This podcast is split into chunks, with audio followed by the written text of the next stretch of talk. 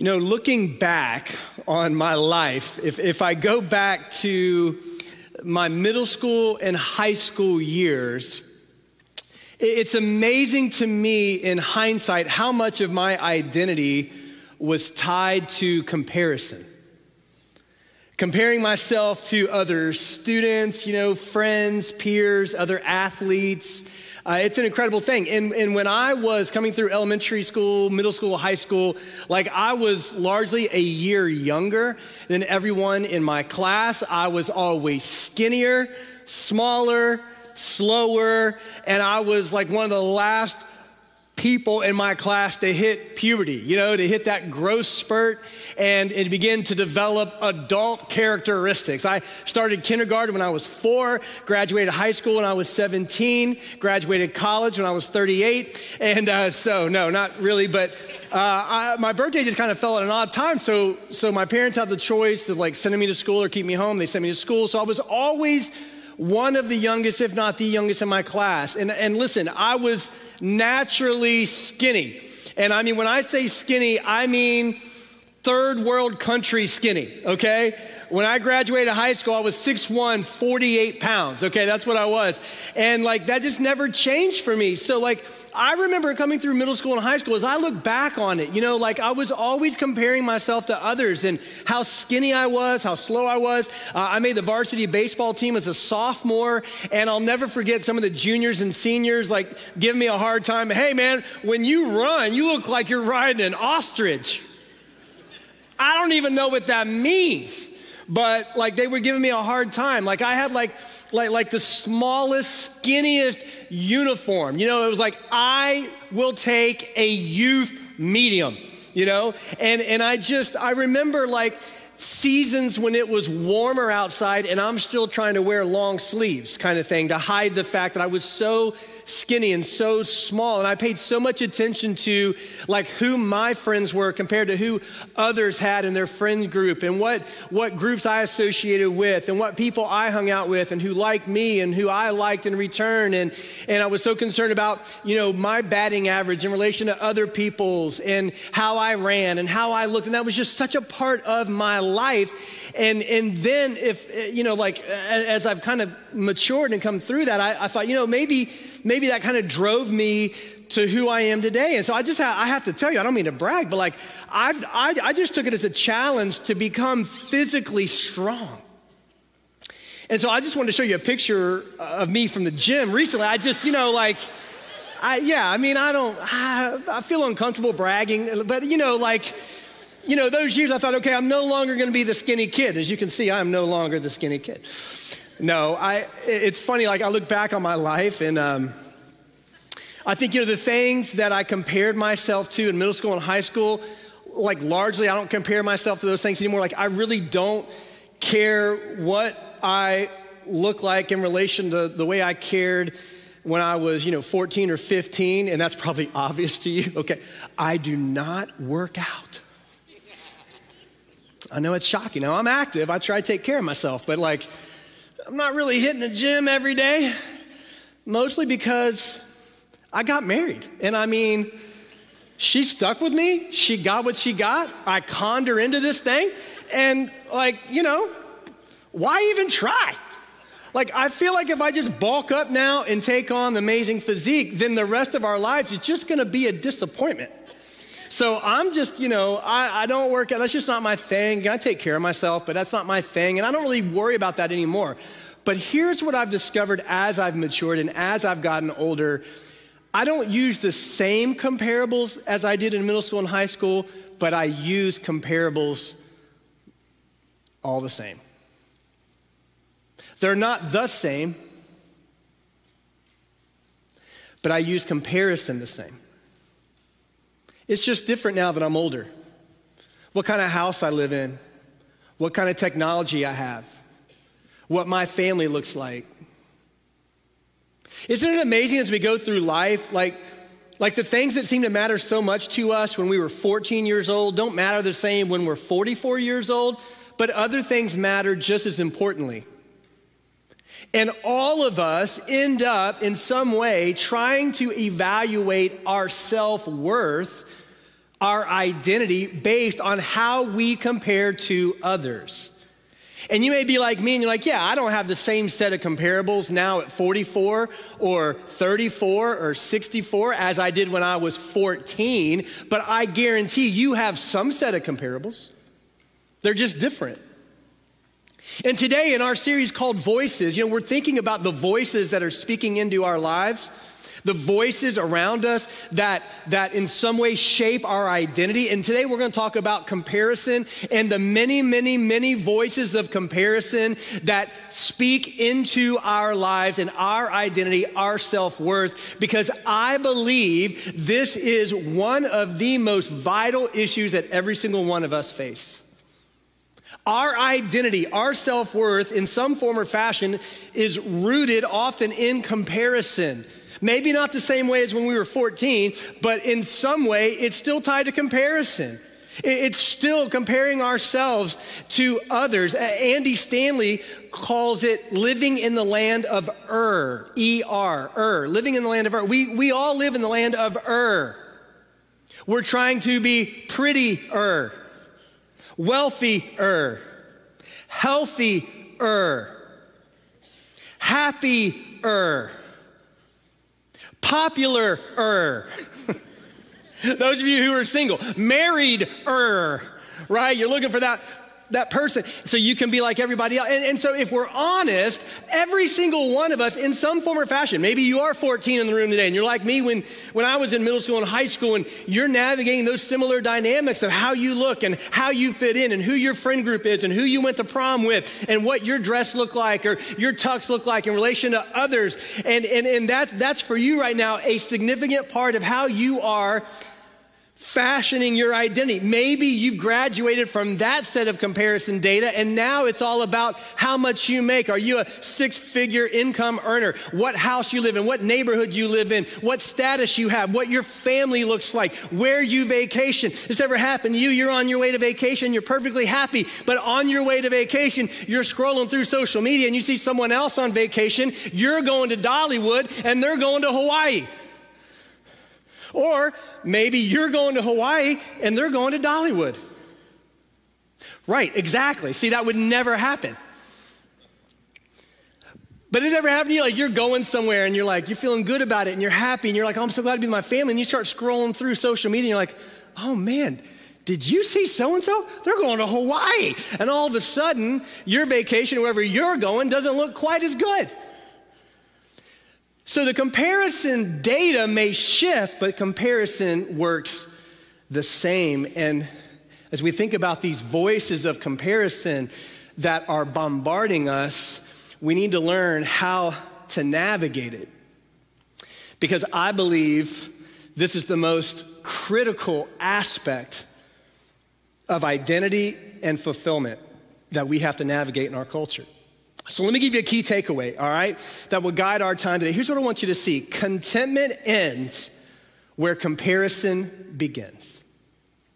I encourage you to write this down. I'm telling you, this is so huge for where we are as a society right now. Contentment ends where comparison begins. And what I want to do today is offer three principles about comparison that are essential, and then also give you three practices to help you to overcome the comparison crisis that all of us can find ourselves in. All right, so three principles and then three practices to help us lean into contentment and not comparison. Okay, first of all, make a note of this, all right? Comparison flows from our sinful condition, not our secular culture.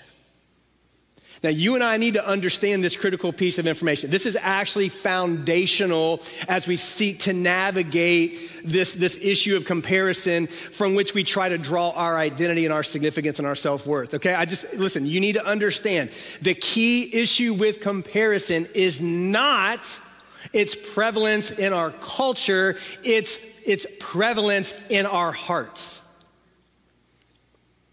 And comparison rises out of primarily our sinful condition, not our secular culture. Let me say it to you this way our culture simply reflects our condition. Now, to be sure, our culture makes this incredibly difficult. In fact, if you look at the history of the world, okay, seriously, the history of the world, there has never been a time in our history as human beings that overcoming the comparison crisis has been more difficult. Just social media alone creates for us a culture of comparison that is unavoidable. Unavoidable. Check this out. There are what, a little over 7 billion people in the world today? 7 billion people. Do you realize over 1 billion of these people have an Instagram account? One out of 7 billion have Instagram. Okay, check this out. Over 3 billion have a Facebook account. Almost half of the world has a Facebook account. Literally, I have traveled the world over the years working with our missionary partners and church planners, been all over the world. I've been to many third world countries. I'm telling you, I've been to numerous third world countries where people don't have three square meals a day, but they have an old cracked cell phone with a Facebook account. I'm not kidding you. I've got many friends on Facebook who live in third world countries and they wish me happy birthday once a year. It's an amazing thing. Three billion people have Facebook, one billion people have Instagram, you have TikTok, you have Pinterest. Just making sure I didn't hear any men on that. Okay, just making sure. Uh, dude, it's crazy. Okay, so this is a real thing. Our culture right now makes it impossible to live life without comparison. I mean, it's impossible. You're gonna face, you're gonna deal with it, right? Our, our society is a real thing. And, and here's what happens with the culture in which we live, with social media, with all the marketing uh, strategies that are around us, right? Magazines, we've got, we've got uh, emails, we, we've, we've got uh, images and pictures and posts and news stories. I mean, everything. Like, it's just, you just can't live in this world today without, in some way, interacting with the voices of comparison. And here's what happens like I said, whenever you begin to play the comparison game, where that begins, contentment ends because you become aware of things that speak to your heart and seem to make you aware of something that you're missing. You weren't missing it until you saw it, and then you see it, and then you feel like you need it. You know what it reminds me of? It reminds me as a kid, going back to my childhood again, of the greatest store in the history of mankind. Can I get an amen for Kmart? Anybody remember Kmart? Okay, now I know a lot of you in this room are young and you never had the joy of shopping at Kmart. And I just want to say to you, I am so sorry you missed out. Okay? Kmart was was life, okay? Like you went to Kmart for everything. And when you went into Kmart, some of you know what I'm about to say, right? When you went into Kmart, you would find a blue light special. Can somebody just testify? Can somebody testify? Come on. Oh, that was so much fun. Oh man, you'd be into strolling through a Kmart. You could get in. Kmart was the original Walmart, Target. I mean, listen, these, these, these companies got nothing on Kmart. Kmart, Kmart's going to be in the eternal kingdom. K kingdom. That's what it's going to be. All right. And I'm just telling you, it was amazing. And you'd walk. Remember that little cart? It was this little cart you'd roll around with a pole and a blue light on it. And like you walking in Kmart, you need five things, right? You're rolling through, you're checking off your five things, you get your cart, you're headed to the checkout line, and then the voice of an angel would come across. Ladies and gentlemen, uh, uh, ladies and gentlemen, thank you for shopping Kmart. We now have a blue light special on aisle seven. Blue light. You're like, check out, and you go in aisle seven. Because on aisle seven is a three pack of Hanes underwear for $5.99. I don't need any new underwear, but I'm gonna get it. It's a blue light special. Ladies, some of you taking some new pack of underwear home to your husband. I mean, you know what your husband say? Oh, honey, I don't need this. I still got all my underwear from college. It's good. It's good, right? You're like, no, honey, I got you. Listen, it was it was $5.99 for three. It's a blue light special. I didn't know I needed it until I saw I needed it, right?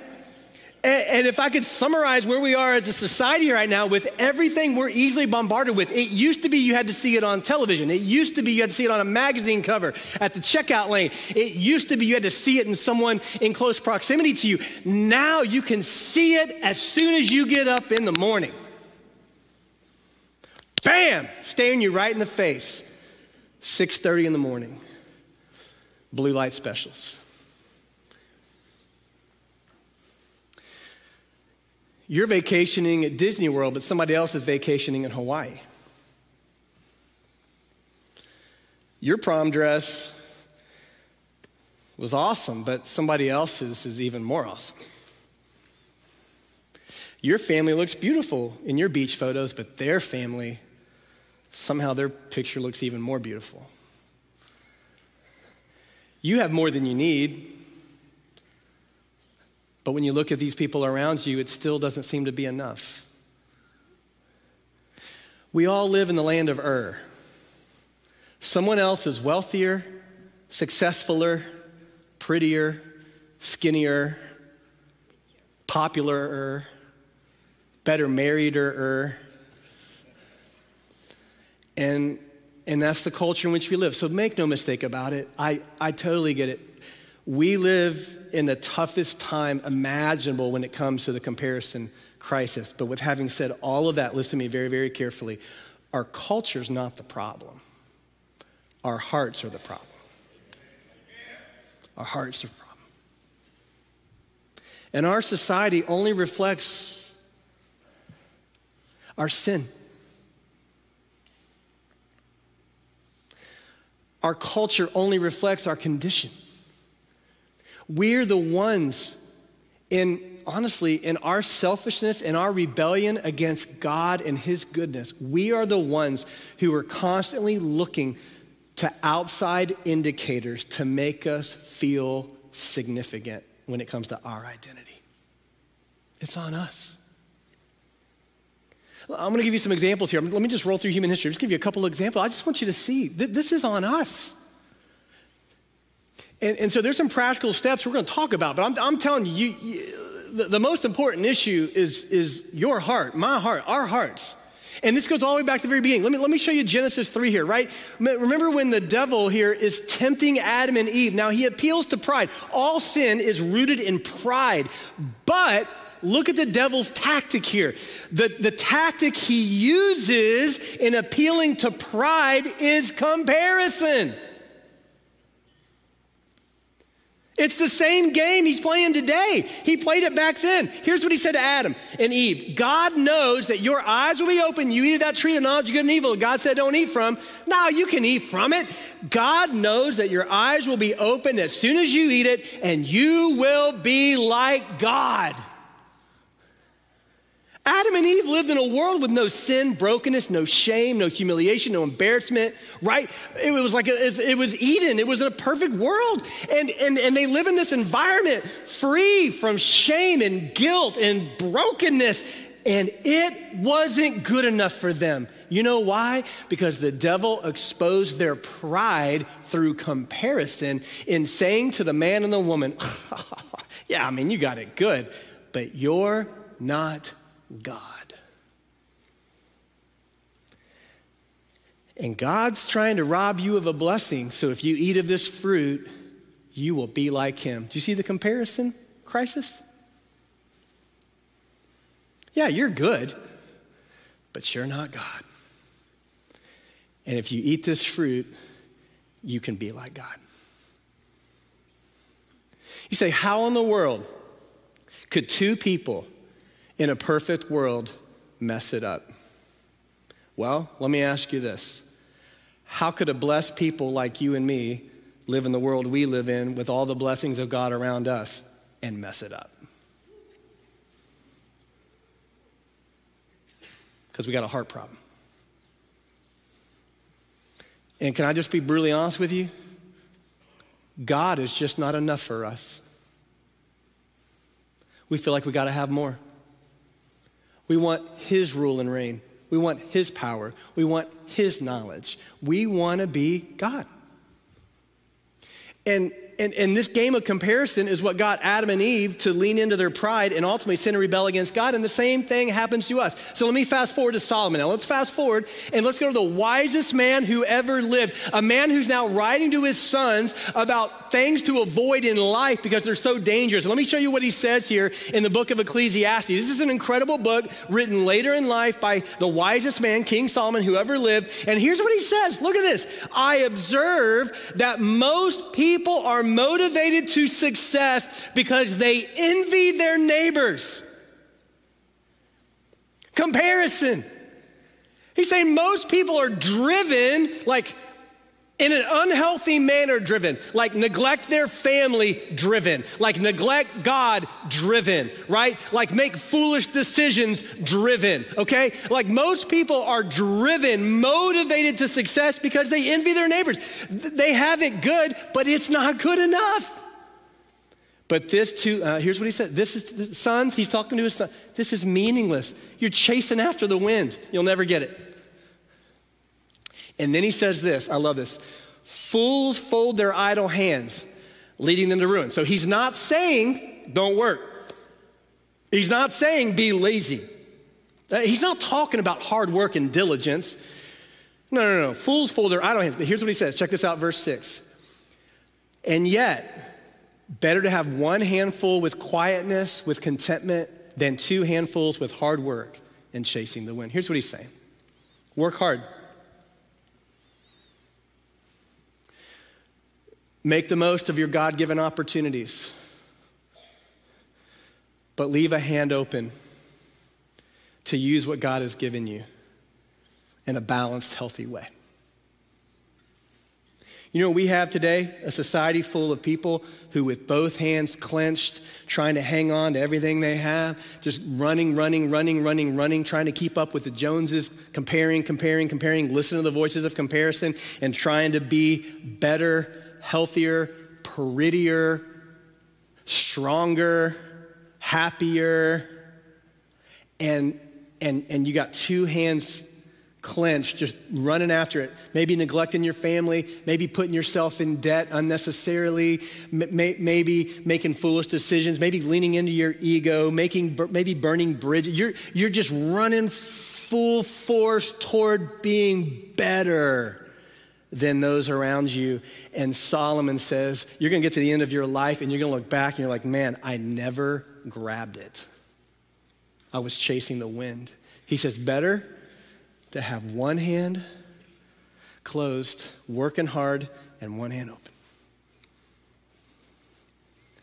And then let me, let me fast forward to the, to the ministry of Jesus. Did, did, did Jesus ever con, like confront this? Did Jesus ever deal with people who were caught up in the comparison crisis? Oh yeah, and, and this may surprise you. Check this out. It actually comes with some of his closest disciples.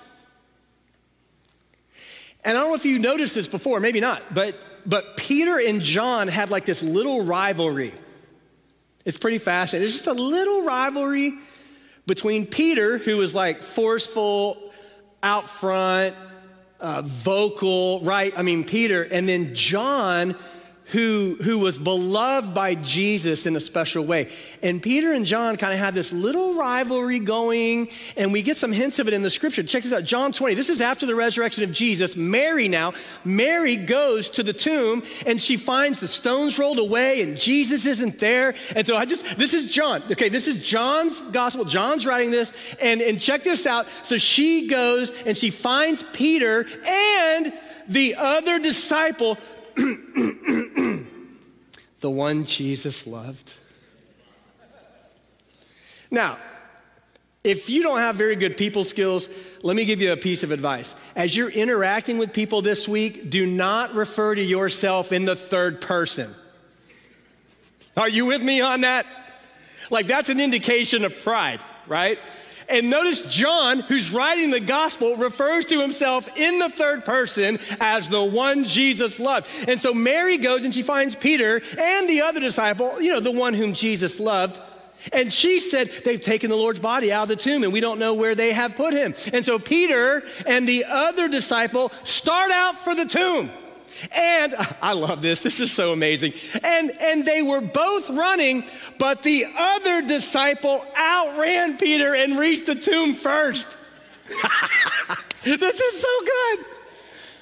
Like, this is the greatest event in the history of the world. This is the most game changing, life changing event in the history of the world. Jesus resurrection from the dead, right? And now John's giving it to us and he's reporting on what happened.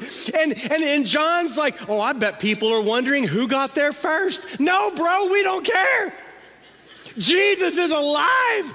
Like none of us are naturally thinking, I wonder who got to the tomb first. But John tells us. Like we're gonna see John in heaven one day. Man, how did you get there so fast? Did you run track as a kid? John makes it known. Hey, Peter and the other disciple were running, but the other disciple left Peter in the dust. And he got there first. Now, check this out. He stooped in and he looked in and saw the linen wrappings lying there, but he didn't go in. And then, and then, way later,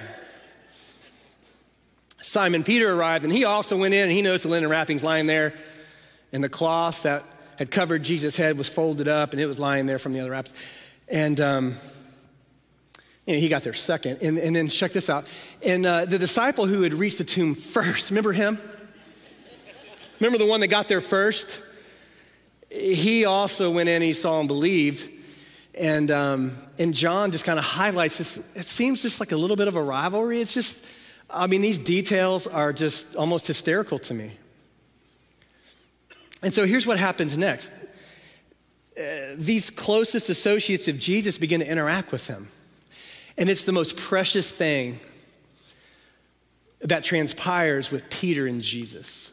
Do you, do you, remember what happened after the crucifixion of Jesus? Remember, remember that Peter denied Jesus how many times? Three times. I mean, Jesus is crucified. The disciples, they, they couldn't grasp it. I mean, you know, it wasn't until they looked back on what Jesus had taught them that it really clicked. So at that moment, they're just devastated. And, you know, Peter's walking around and there's people like, hey, aren't you like one of his closest associates? And Peter's like, no, that's not me. Three times he denies Jesus. And now Jesus is alive. He's been raised from the dead and he's with Peter and, and the others, right? They're all there. And check this out. And Jesus restores Peter. You know how he does it? With three statements. It's just awesome. It was three denials, and now there's three affirmations. And Jesus says, Peter, do you love me? And, and Peter says, Yes, Lord, I love you. He says, Then feed my sheep. And then Jesus leans in. He says, Now, Peter, do you love me? And he says, Yes, Lord, I love you. He says, Well, I want you to feed my sheep. A third time, Jesus says, Do you love me? And he uses a different word in the original language, much stronger word. Do you love me? And Peter says, Yes, Lord, I love you. And, and Jesus says, I want you to feed my sheep. You're good. We're good. Isn't that a precious restoration? But it wasn't enough for Peter.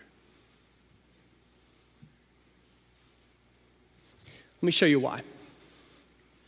Right after that amazing restoration, now you and I would read that and we're like, wow, how gracious that Jesus restores a man who publicly denied him just days earlier. It, but they wasn't good enough for Peter.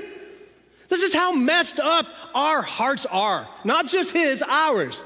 Because here's what happened in that moment Peter then turns around and he saw behind them the disciple Jesus loved. That's John here, the one who had leaned over to Jesus during the supper and said, Lord, who will betray you, right? John. And Peter says to Jesus, Look at this. He says, Well, what about him? Is that not pathetic? Peter, do you love me? Lord, I know I denied you and I'm humiliated, but yes, I promise you, I love you. Do you really love me? Yes, Lord, I promise you, I love you. Do you really love me, Peter? Yes. Then here's my role for you. You're going to be a man who leads forward and you're, you're going to feed my flock. You're going to feed my sheep. That's what I need you to do. Peter, uh, what about him? Really? And Jesus just basically, like, takes him behind the woodshed. And here's what Jesus said um, Excuse me, if I want him to remain alive until I return, what is that to you? As for you, you just follow me in the way I've described. Translation Mind your business. Why are you worried about John? I'm talking to you. I'm talking about your role. I'm talking about your identity. I'm talking about your status. I'm talking about your responsibilities. Is that not enough for you, Peter? Peter's like, yeah, but what about John? Was he not have to feed your sheep? What do you? And Jesus is like, hey, whatever my will is for him is my will for him. My will for you is that you're going to feed my sheep. And Peter's like, yeah, but what about him? And I, so listen, Adam, Solomon, Peter, you, me. What's the greatest problem with respect to comparison? It's not our secular culture, it's our sinful condition. And only the salvation of Jesus can cover that, and only our leaning into his grace and love can bring the contentment that we desperately need. Because we have a condition problem, not a culture problem. All right, secondly, write this down. Write this down. Second principle of comparison it devalues your unique identity. Listen, we need to understand the source here. The source is our, our sinful hearts, right? That, that's the source here. And, and so our heart, here's what our sinful hearts do. It, it, it devalues, we, our hearts devalue our unique identity in Christ. In comparison, can make you feel better than you should, but it can also make you feel worse than you should. And neither one of these things glorify your Father. Right? The fact of the matter is, God has made you fearfully and wonderfully. God has sent his Son to redeem you graciously and unconditionally. God has caused his Spirit to live in you powerfully and wonderfully. And you are, write this down, you are one of one. You are one of one. And God loves you. God is pleased with you if you are one of his children in Christ. God's power through his spirit dwells in you. You are more loved and accepted than you can ever imagine. And whether or not you are prettier or wealthier or more successful er than those that you're comparing yourself to do not matter at all to your heavenly Father who loves you and receives you for who you are in Him. You are one of one, right? You are one of one. Here's what the psalmist said. I love this. Psalm 139. How precious are your thoughts about me, oh God. Some of you need to hear this word. You're getting up in the morning discouraged. You're beating yourself up with comparison. You're living in doubt. You're living in insecurity. You're trying to tether your identity to all these voices of comparison around you. Listen to the word of God. How precious are your thoughts about me? They can't even be numbered. I can't even count them, the psalmist says. They outnumber the grains of the sand, and whenever I wake up in the morning, you are with me. You are more loved and more accepted than you could ever imagine. Let me give you four things quickly that comparison does to devalue your identity. Here, here, here's what happened. Four things quickly. Number one, discouragement. Discouragement. More often than not, we don't feel better about ourselves when we compare ourselves to others, we feel worse about ourselves. Secondly, debt. Debt. The reality is, most of the debt that people carry is debt rooted in false identity, trying to keep up with everybody else so that we feel better about ourselves. Third, dysfunctional dating. It grieves my heart to see incredible young people lower their standards and who they marry because they don't see themselves the way their Heavenly Father sees them. They take the available person as opposed to the right person. And if you're single here today, I want you to know you are more loved and more accepted than you can ever imagine. And you wait for the person who truly honors King Jesus and the expectations that he has for your spouse. That person will be worth the wait, I promise you. That person is worth the wait. So, what happens when we listen to the comparison voices? We devalue our identity. That leads to discouragement, sometimes debt, sometimes dysfunctional dating, and then fourth, disunity. Sometimes we become so envious of others because they have a role that we don't have, or they have an influence we don't have, or they have an opportunity that we don't have, that it creates a wedge. And, and so here's what happens. Our identity is is, is just diminished through the voices of comparison and we fail to keep in mind what paul said in ephesians 2.10 check this out. We are god's masterpieces we are his workmanship we are his masterpieces he's created us anew in christ so that we do the good things he's planned for us long ago you are a masterpiece of god you are one of one and whenever you listen to those voices of comparison, you diminish your unique identity before your Heavenly Father. You say, Well, do pastors get caught up in this? Yes. Can I just keep it real? I can't tell you how many Sunday afternoons and Sunday evenings I've been discouraged after a great day. Man, we're blessed here at Bell Shoals. I'm telling you, God's doing something special, and I'm honored to be a part of it. I really am. And, and we've got Sundays, if you haven't noticed, we baptize 20, 25, 30, 35 people bam, people giving their life to Christ, coming being baptized. It's amazing. And, you, and I go home, like many of you, and I'm excited and blessed and encouraged and humbled and overwhelmed. And then what happens at night lying in bed? Start scrolling through the Twitter timeline, the Facebook timeline. I'm like, oh, we baptized 35 today. Look over here. This person baptized 70. I think, man, what am I doing wrong? Why isn't God blessing our church like that? You think, man, I just preached this awesome sermon, and like, it only got like 2,500 views. look at this person, man, they got like 100,000 views. That sermon wasn't nearly as good. Trust me, I know.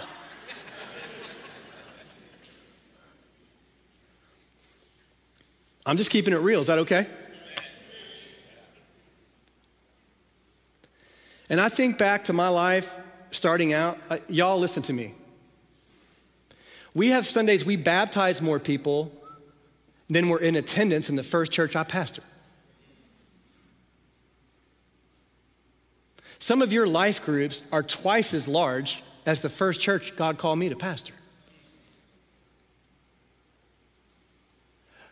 20 years ago, I would have given my right arm to be a part of a church that's baptizing 30, 40, 50 people.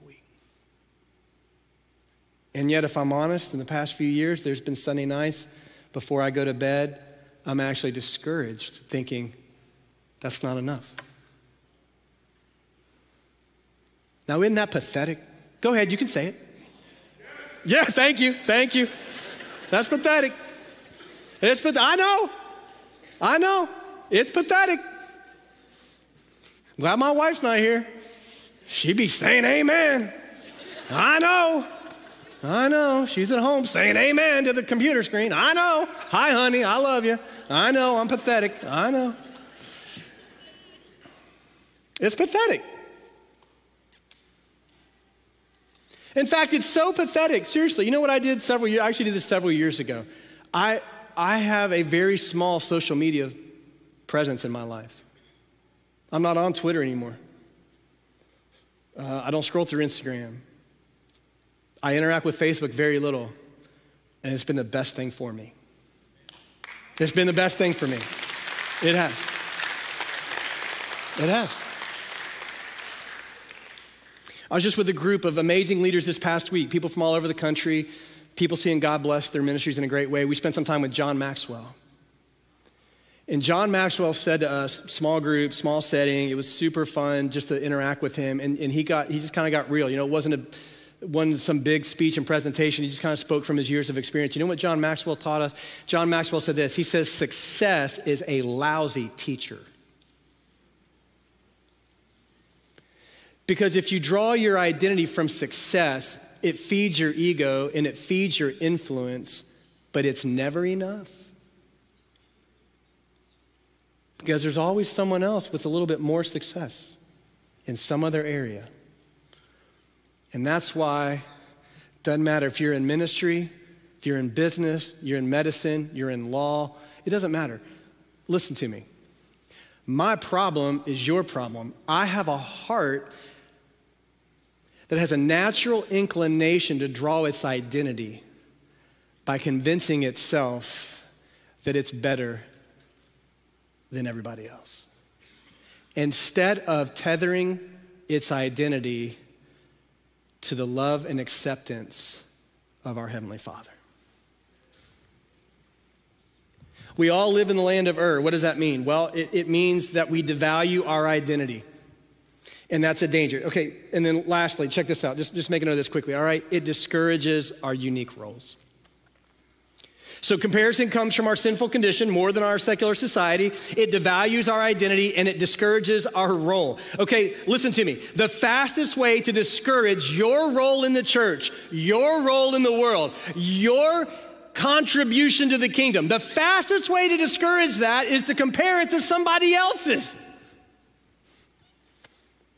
Listen, how about, how about Eloise in that Serve Sunday video? How amazing was that?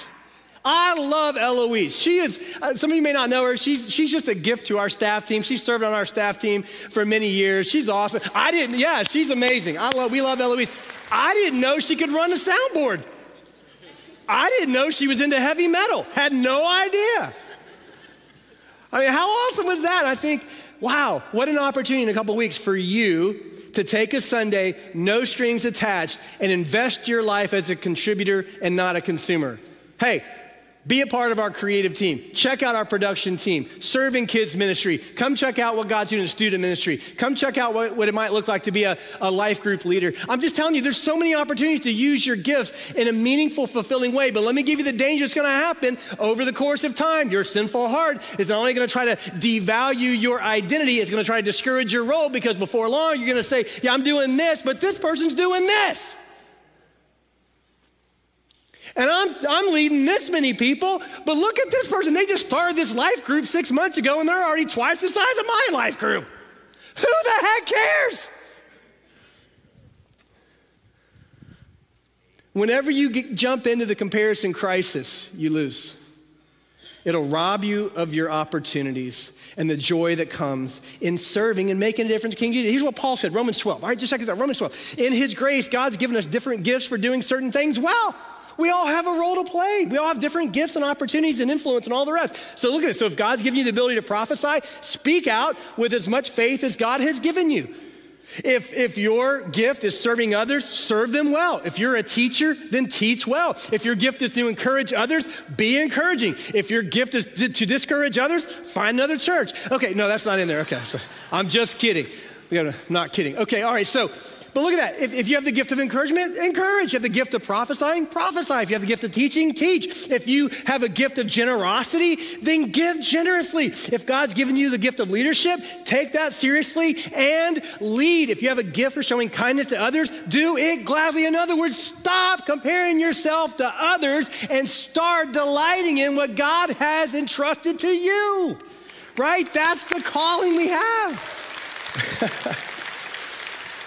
It doesn't matter. It doesn't matter how your gifts stack up in comparison to someone else. God's not going to, God's not going to judge your life based on how you compare to others. The one word God gives us for success in his economy is faithfulness. Are you faithful to do what God has entrusted you to do? What does Jesus say? On the day of judgment, when we're kneeling before Him for His children, His sons and daughters, we will hear these words Well done, my good and faithful servant, not my good and prettier servant. Hello? Not my good and prettier servant. Not my good and skinnier servant, which I wish that were actually the case, okay? Not my good and wealthier servant, my good and faithful servant. And God's not going to judge you for what He's gifted me to do. And God's not going to judge me for what He's gifted you to do or some other leader to do. The issue is of whether or not we are faithful. So here's what comparison does it flows from our sinful condition, not our secular culture. It devalues our identity, it discourages our role. And so, quickly, three things practically you can do to overcome it. All right? Take these down quickly. This is the lightning round, okay? And then I'm gonna cut you out of here. Here we go. Number one turn off the voices that draw you into comparison. Some of you need to turn them off. Hey, young ladies, scrolling through TikTok and Instagram, especially, chill. You are so much more valuable than what our culture is trying to sell you.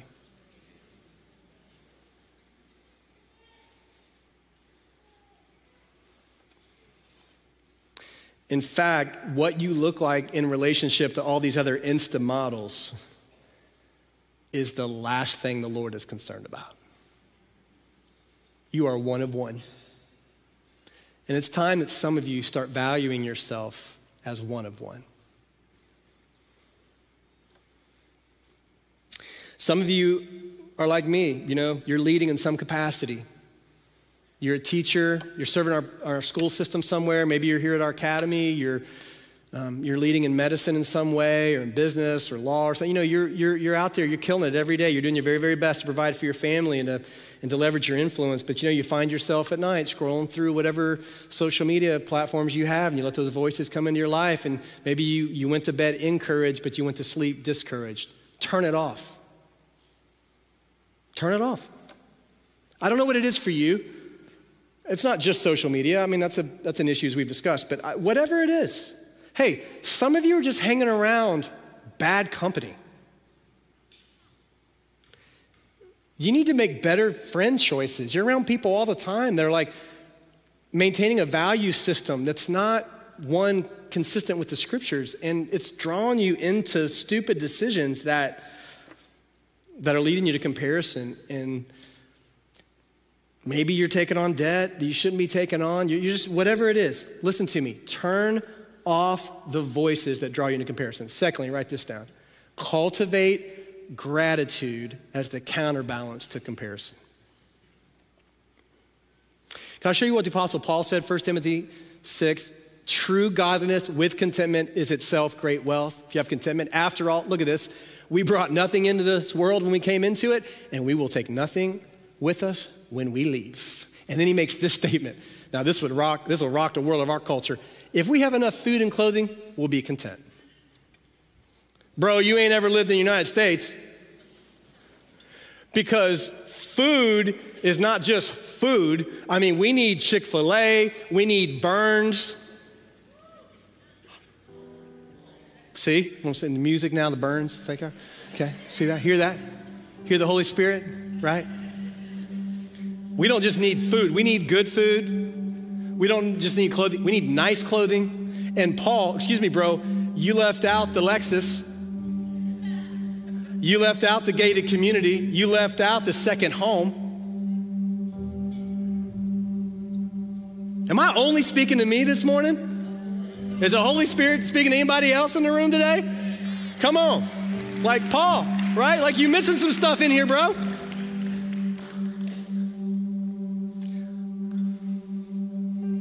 Turn off the voices that draw you into comparison and cultivate gratitude as its counterbalance. Because reality check, probably all of us connecting online in the room today have more than we need.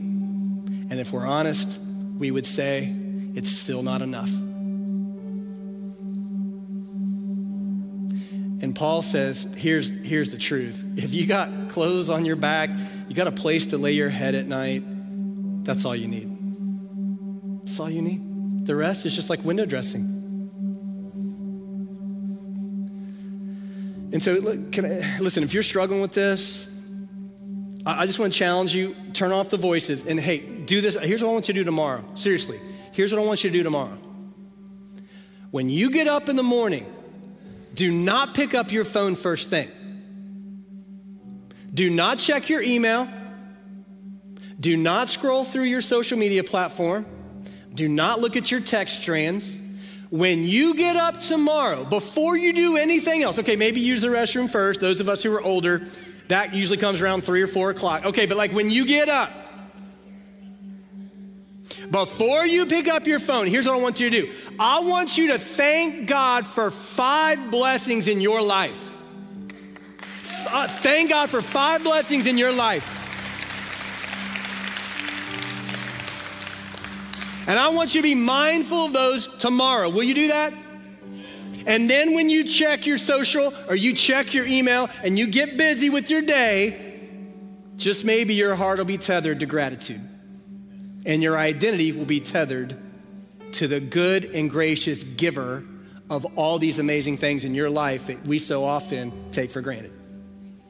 Five things you thank God for. You know what we used to say when I was pastoring my little church 20 years ago? God was so gracious to give us that amazing congregation. You know, we used to sing, Count your blessings, name them one by one. Anybody remember that? Count your many blessings, see what God has done. And then lastly, and with this we'll go, check it out stay in your lane, fix your eyes on Jesus. Your lane is not my lane. Your lane is not your neighbor's lane. You stay in your lane. Here's what the author of Hebrews says. So, now that we are surrounded by such a huge crowd of witnesses to the life of faith, let us strip off every weight that slows us down, especially the sin that so easily trips us up. Comparison certainly falls into that category, right? And run with endurance the race that God has set before us. How? Keeping our eyes on Jesus, the champion who initiates and perfects our faith. Here's what I know I never ran track. Remember the ostrich thing I told you about? I never ran track. But here's what I know about running track if you're trying to run in your lane and cross the finish line first, the, the, the, last thing you should ever do is run by looking back and seeing who's around you. It will put you out of your lane and it will slow you down, right? And spiritually speaking, get your eyes off what God is doing in someone else's life and family. Get your eyes off of how someone else looks. Get your eyes off of where someone else is vacationing. Get your eyes off of what someone else makes. Get your eyes off what someone else's influence is. And get your eyes on Jesus. Run in your lane and get to the finish, right? That's what He's called us to do. So, how do we overcome this? Oh man, we got to turn off those voices, cultivate gratitude as a counterbalance, and stay in our lane. And when we get to the finish line one day, we will kneel. Will we not? Every knee will bow, and every tongue will confess that Jesus Christ is Lord. And we will hear those words Well done, my good and faithful